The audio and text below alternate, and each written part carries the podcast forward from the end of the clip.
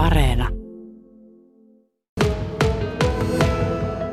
Ja nyt vieraana on SDPn tällä hetkellä valtuutettu, nyt sanot, että pätkävaltuutettu, entinen hätäkeskuksen johtaja ja SDPn pitkäaikainen jäsen Ari Tielinen, tervetuloa. Kiitoksia ja hyvää huomenta. Lähdetään purkamaan tätä sumaa vähän. Ihmetellään sitä, miten kannattaa olla kaupungin hallinnon ja kaikkien työntekijöiden pääasiassa vuokratiloissa. Tästä lähdetään liikkeelle. Ja taustalla tietysti tämä iso kuvio, joka epäilyttää monia. Äh, ensistään tämä Karelkumin kortteliin siihen Torikadun puolelle on suunnitelmissa rakentaa tiloja kaupungin hallinnolle. Kaupungin työntekijät pitäisi saada samaan katon alle, sanotaan. Ja sitten tähän hankkeeseen tietysti liittyy ne suunnitelmat siitä ää, konserttisalista, joka tulisi sinne Karelikumin taakse. Siihen liittyy tähän samaan suunnitelmaan tämä, että museo muuttaisi kaupungin taloille nykyisin. Mutta otetaan ensin sitten näitä ihan näitä vuokratiloja, niin mitä mieltä tästä hankkeesta? Niin, tällä vaalikaudella nyt on ensinnäkin Attendo rakentaa tuonne paloaseman kupeelle vanhusten hoito, hoitokotia, ja niitähän tarvitaan, ei siinä mitään. Sitten tuota, Salpakadun varikko siir- siirtyi tai siirrettiin tuolta Salpakankaalta yksityisiin tiloihin Kuurnan kadulle, yhtä vanhaan, ehkä vielä vähän vanhempaan halliin kuin mitä Salpakadun rakennus oli. Sitten tuota, tämä Karelikum ja konservatorio tuosta Rantakadulta yliopiston kupeeseen, josta nyt on näkynyt muutamana, muutamia juttuja siitä, että arkkitehtonisesti ei oikein sovi siihen upean yliopistorakennuksen kupeeseen. Mutta joka tapauksessa sinne se nyt nousee ja, ja tuota, siitäkin 20 vai 15 vuotta, kun se vuokrasopimus on ilman irtisanomisehtoa, noin miljoona vuodessa ruotsalaiselle pääomasijoittajalle. Niin, hetkinen, minkä verran näihin suurin piirtein rahaa menisi? Eli tuota, tämä Attendon hoitokoti Siilaiselle, onko se noin miljoona vuodessa vuokraa? Joo. Suurin piirtein sitä luokkaa. No sitten täällä sanotaan Salpakadun varikon, paljonko siitä menisi vuokraa vuodessa? Se oli jotain vajaa 200 000 vuodessa se Kurnankadun kiinteistö. Entä sitä konservatorio? Se on ruotsalainen pääomarahasto. Miljoona vuodessa pyöreästi. Eli siinä mielessä oli, ja sitten, sitten tämä suunnitelma, tämä Karelikumin kortteliin rakennettavat hallintotilat ja vuodessa suurin piirtein kustannus. Se on myöskin se miljoona luokkaa, että 3022 euroa neljä oli jo, jo tuota ennen, ennen vuokrasopimuksia, ennen kuin vuokran suuruus selvillä. No sitten, eli näistä tulee jo pitkälti yli kolme miljoonaa, ja nämä on sitten, sitten puhdasta vuokraa ulkopuolisille tahoille. Kyllä, ne on puhdasta vuokraa, ne ei ole leasingirahaa, että, että sopimuksen jälkeen olisi mahdollisuus jäännösarvolla lunastaa. Nämä on ihan normaalia vuokra, vuokrasopimuksia siten, että se maksetaan se vuokra niin pitkään kuin on sopimus voimassa. Ja nythän nämä on 10-20 vuotta määräaikaiset ilman irtisanomisehtoa olevat vuokrasopimukset ja sen jälkeen jatkuu sitten optiona, missä on vuosi, missä on kaksi vuotta, että voidaan, voidaan jatkaa ja, ja mm, Tietysti kysymys kuuluu tässä se niin, että mitä sitten, kun vuokra, vuokrakausi päättyy, onko paikkaa mihin palata vai jatketaanko sen jälkeen vastaavaa vuokrasopimusta toistaiseksi?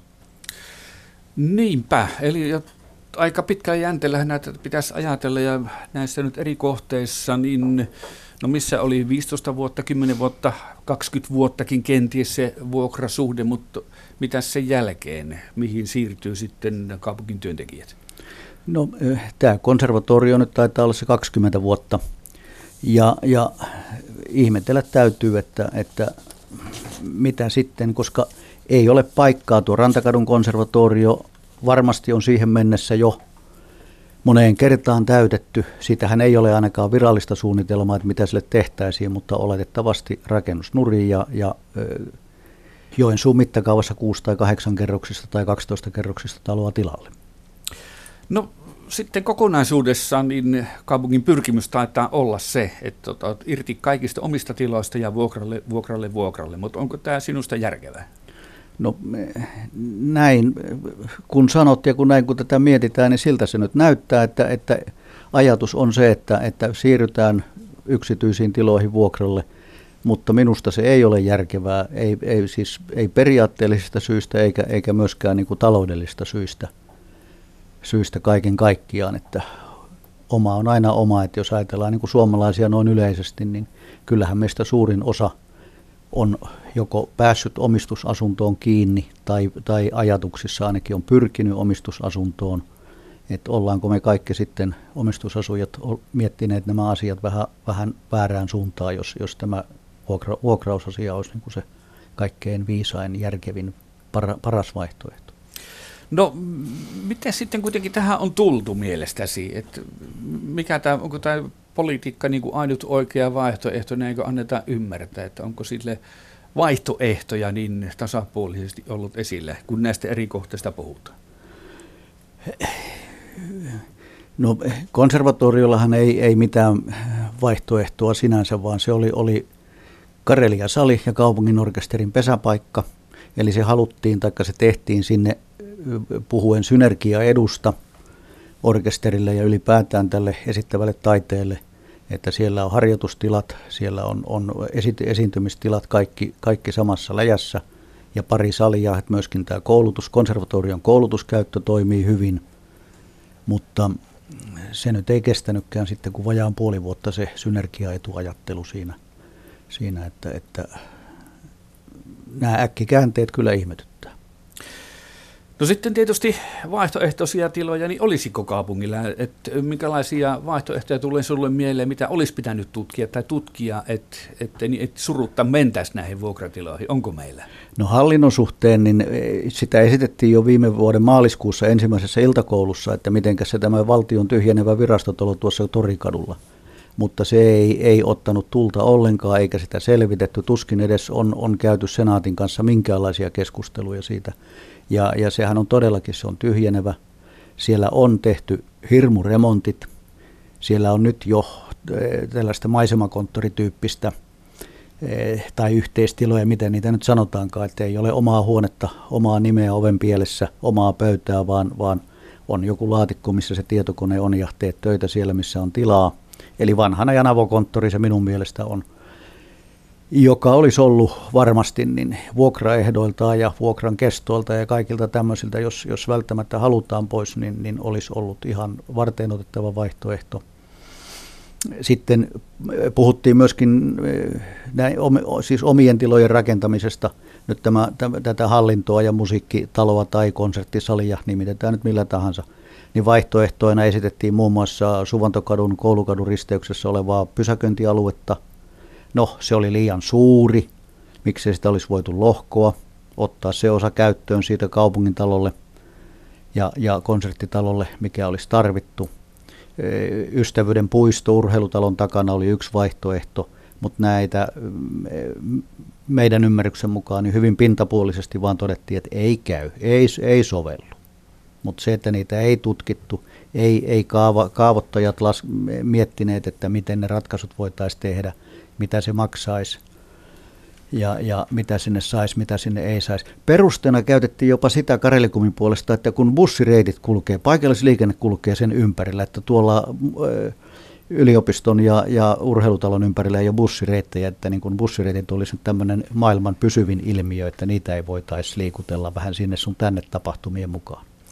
Ja todella nyt tänään puhutaan sitten kriittiseen sävyyn näistä suunnitelmista, miksi semmoinen vimma Joensuun kaupungilla on siirtyä vuokratiloihin, ulkopuolelta ostettuihin tiloihin.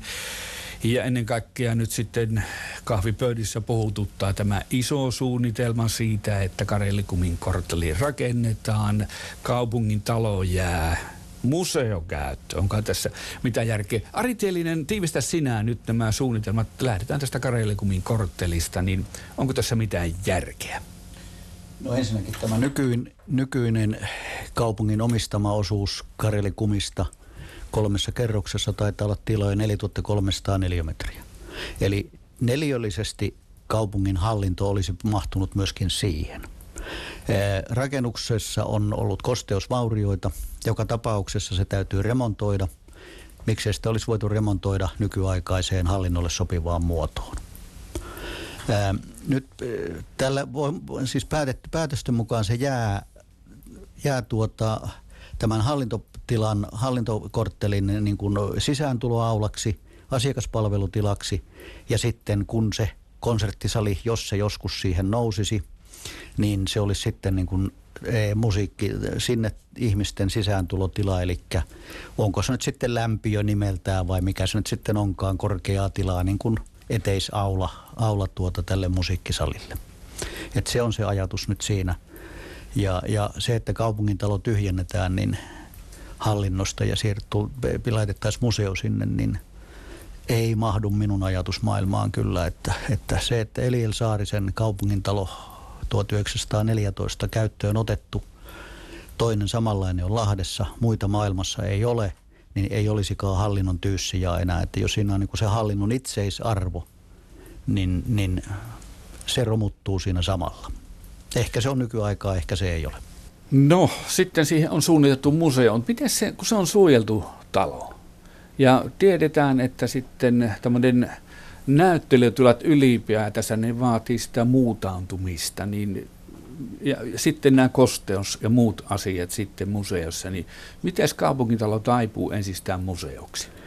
No otetaan siihen ensinnäkin se positiivinen näkökulma, että museovirastohan on lausunut, että, että, ei, että antaa mennä siitä vaan.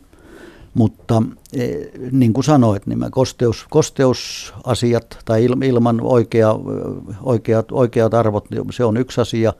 Ja sitten ne kaupungintalon tilat, siis kaupungintalohan remontoitiin kaupungin 150-vuotisjuhliin viimeisen päälle – Sieltä löydettiin ne 1800-luvun ornamentit ja kaikki tämmöiset, jotka siellä nyt on näkyvissä. Ei kai niitä aleta sieltä tuhoamaan väliseiniä kaatamalla esimerkiksi. Et ei, ei niin kuin, siitä ei kai ole ainakaan valtuustolle eikä, eikä kuntalaisille ei ole esitetty niin mitään sellaista suunnitelmaa, että miten, sitä, miten se muutettaisiin, miten sitä pitäisi muuttaa, että se toimisi museona en jaksa vielä tällä syömisellä uskoa, että se toimii museona. Että siinä saattaa tulla vielä pettymyksiä jossain vaiheessa. No mikä lienee tämänhetkisen museoiden tila? No Karelikumissa oleva museo, museotila niin on näiden kosteus, kosteusongelmien takia varmaan aika, aika huonossa jamassa. Ja taidemuseo, kuriositeettina taidemuseon peruskorjaussuunnitelma on hyväksytty vuonna 2008. Siitä on 13 vuotta, mutta rahaa ei ole ollut sen suunnitelman toteuttamiseen.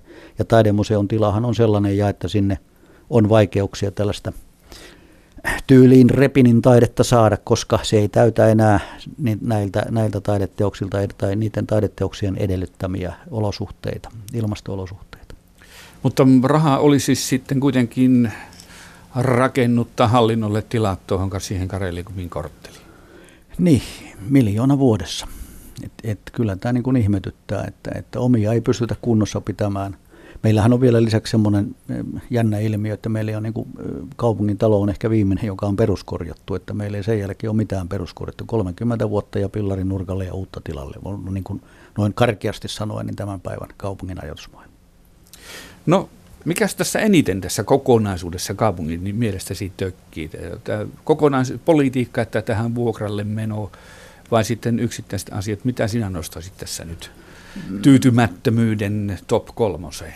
No kyllähän tämä, tämä äh, pieniin palasiin palastelu ja, ja tämä äh, toiminta, että puolen vuoden välein periaatteet muuttuu, niin kuin nyt tämän konservatorion versus musiikkitalon kohdalla ja että, että 2019 syksyllä, kun konservatorion vuokrasopimus hyväksyttiin, niin nimenomaan silloin synergiaedut Kareliasalin ympärillä oli, oli ylivoimaiset ja – ja tuota, toukokuussa 20 niillä ei enää ollutkaan merkitystä. Piti saada, piti saada musiikkitalo Karelikumin taakse, että tulee, tulee se sisäpiha hyöty käyttöön. Niin, no sitten jos ja kun se, se musiikkitalo sinne ahdettaisiin, käytän tätä termiä nyt, ahdettaisiin siihen Karelikumin kortteliin sinne takapihalle, niin minkälainen käsitys sinulla on? Jotkut sanoo, että kyllä siihen mahtuu, mutta mikä sinun käsitys on? No minun käsitys on se, joka taas perustuu siihen näiden asiasta enemmän ymmärtävien käsitykseen, että, että se ei, ei mahdu siihen tilaan. Että tuhannen hengen sali, niin sitä ei ehkä ei pystytä tekemään. Kokonaan toinen asia on se, että tarvitseeko tämä kokoinen maakunta tuhannen hengen salia vai riittäisikö se 600 henkeä Kareliasalissa. Ja sitten ne, ne aputilat, taustatilat, sivutilat, mitä nyt sitten tämän tyyppinen taide tarvitsee, että ne, ne eivät mahdu sinne. Joku on sanonut, joka ymmärtää näistä asioista, että mitenkäs sinne otetaan 25-metrinen rekka, peruutetaan sinne sisäpihalle, että tuodaan suuria produktioita, jotka vaatii valtavan kaluston. Ja sitten mitä ne suuret produktiot olisi sellaisia, että ne lisäisi meidän elinvoimaa, että ihmiset tulisi Suomesta katsomaan niitä. Minun ymmärtääkseni ne produktiot on sellaisia, että ne kulkee, kun ne Helsingistä lähtee. Lappeenrannassa on keikka, Joensuussa on keikka – Varkaudessa, Kuopiossa, Kajaanissa on keikka. Eli meidän ihmiset, jotka tulisi sellaista katsomaan, niin ne on maakunnassa. Ja silloin se ei tuo enää lisää elinvoimaa, koska ne ihmiset ja se raha on täällä jo olemassa. Mutta sittenhän Joensuussahan tehtiin se kulttuuritilaa selvitys. Ja se selvitys nyt ei oikein ole taidattu on sen karelikumikorttelin näköinen. Eh, joo, siis meillä on, on kaksi selvitystä, siinä, siinä on kaksi tai kaksiosainen ja, ja sehän kyllä hyvinvointilautakunnassa muotoiltiin niin, että, että se tukee sitä musiikkitaloa, mutta eh, se ei ollut näiden päätösten pohjana, että, että olisi ensin ollut selvitykset valmiina ja, ja mietitty, mitä, se, mitä, sen, mitä ne niin kuin tarkoittaa – vaan survottiin päätökset ja, ja sitten sen jälkeen se selvitys vasta niin kuin tuli, oliko se nyt samaan aikaan, mutta joka tapauksessa niin tuota, se ei ollut käytettävissä niin kuin etukäteen valmiina, että sen, siihen olisi voitu perustaa näitä päätöksiä. No miten tämä ylipäätänsä tämä päätöksen tekeminen sinun mielestäsi, niin miksi näin on tapahtunut? Miksi tämmöiset suunnitelmat on? Kyllähän sillä selvästi kannattajia on ja myöskin poliittista kannatusta on. Niin, demokratiassa enemmistö päättää ja enemmistö on nyt sitä mieltä ollut, että, että se kaava, kaava Karelikum kortteliin on hyvä ja kaava sisältää sen musiikkitalon massottelun, että sinne sellainen tulee, ja, mutta en, en osaa sanoa, että mikä siinä on niin kuin se suuri punainen lanka, että miten, miten enemmistö tähän päätökseen on, on tullut. Et osaa sanoa. En, en kerta kaikkiaan, että mitkä on ne perustelut, että miten, siis miten se tuonne survotaan, kun yleensä tuollainen merkkirakennus tehdään näkyvälle paikalle, että se on kaupungin sisääntuloteiden varsissa, vai, niin kuin nyt meilläkin perusteltiin tuota ystävyyden puistoa sillä, että se olisi lännestä tulevan semmoinen upea rakennus sadan vuoden käyttöajalle suunniteltuna, niin, niin olisi siinä, se on eri asia, että olisiko siihenkään rahoitusta ollut, mutta tuota, joka tapauksessa niin, niin kuin – maamerkkeinä. No eikö poliittisesti aika mielenkiintoista? Itse olet vannoutunut demaari, ja, mutta miten teidän ryhmäni, onko se miten hajaantunut sitten tämän Joensuun hankkeiden puolesta vastaan? Joo, meillä ei näistä asioista ei ole tehty ryhmäpäätöksiä ja, ja enemmistö omasta ryhmästä myöskin on, on näiden, näiden ajatusten takana. Ja vähemmistö on nyt sitten, me, me edustamme sitä vähemmistöä, että – että ei, ei tällaista päätöstä ei olisi pitänyt tehdä. No sitten, miten keskustapuoluehan tunnetaan perinteisesti kuitenkin semmoisen tarkan markan talon poikaispuolueena, niin, mutta sielläkin nyt sitten, onko siellä ryhmäpäätös, että mennään kuin juna tähän suunniteltuun suuntaan? Vuokralle, vuokralle, vuokralle, kareille kumiin sinne tungetaan hallinto ja sitten konserttisalit. Joo, ei, ei varmaan noin, että mennään vuokralle, vuokralle, vuokralle, että ei, ei sellaista. Enkä tiedä heidän sisäisiä päätöksiä, mutta näin on kerrottu, että heillä tässä asiassa oli ryhmäpäätös ja, ja mitkä sen päätöksen taustat on, niin, niin vaikka niitä on yrittänyt vähän utsia, utsiakin, niin tuota, kyllä sieltä ihmeen vaiteliaita ollaan, ollaan muita ryhmiä kohtaan kertomaan, että mitkä ne heidän perusteensa ovat sitten olleet. Mutta joka tapauksessa näitä ulkopuolisia vuokrasopimuksia, niin niitä on siis useamman miljoonan edestä vuodessa. Mutta miten iso summa on Joensuun kaupungin budjetista, sanotaan vaikka nyt kolme ja puoli miljoonaa, tai sitä suuruusluokkaa, jota nyt vuokriin menee? No sehän ei sinänsä ole suuri. No, budjetti on noin 500-550 miljoonaa, verotuloja on noin 250 miljoonaa ja, ja kaikille on niin kuin aika tarkan markan paikka käyt, käyttöä on olemassa. Siun sote maksaa noin 270 miljoonaa vuodessa, että niihin peilattuna näähän ei ole suuria summia. Mutta se jokainen miljoona, joka näihin käytetään, niin se on, se on silloin taskusta pois ja se, ja se on pitkäksi aikaa, jos se on 15 20 vuotta, niin nyt esimerkiksi sen 20 vuoden aikajaksolla, niin näillä päätöksillä ollaan jo siellä noin 70 miljoonassa, 80 miljoonassa, että kyllä ne sillä lailla kertyy ja, ja vähentää sitä pelivaraa, pelivaraa niin tuota kaikessa muussa toiminnassa. Ja tämän Karelikumin rakentaja sanoi, että se 7 prosentin vuosituotto, niin sen haluaa rakentaja, niin, niin pidätkö tuota kovana? No jos kaupunki saa omaa rahaa, saa lainaa puolen prosentin tai 0,7, joka tapauksessa alle yhden prosentin korolla. Ja liisinkin rahaa saa noin yhden kahden prosentin korolla. Niin miksi meidän pitäisi käyttää 7 prosenttia, yh, muuttaa yhteistä rahaa 7 prosentin tuotolla yksityiseksi rahaksi?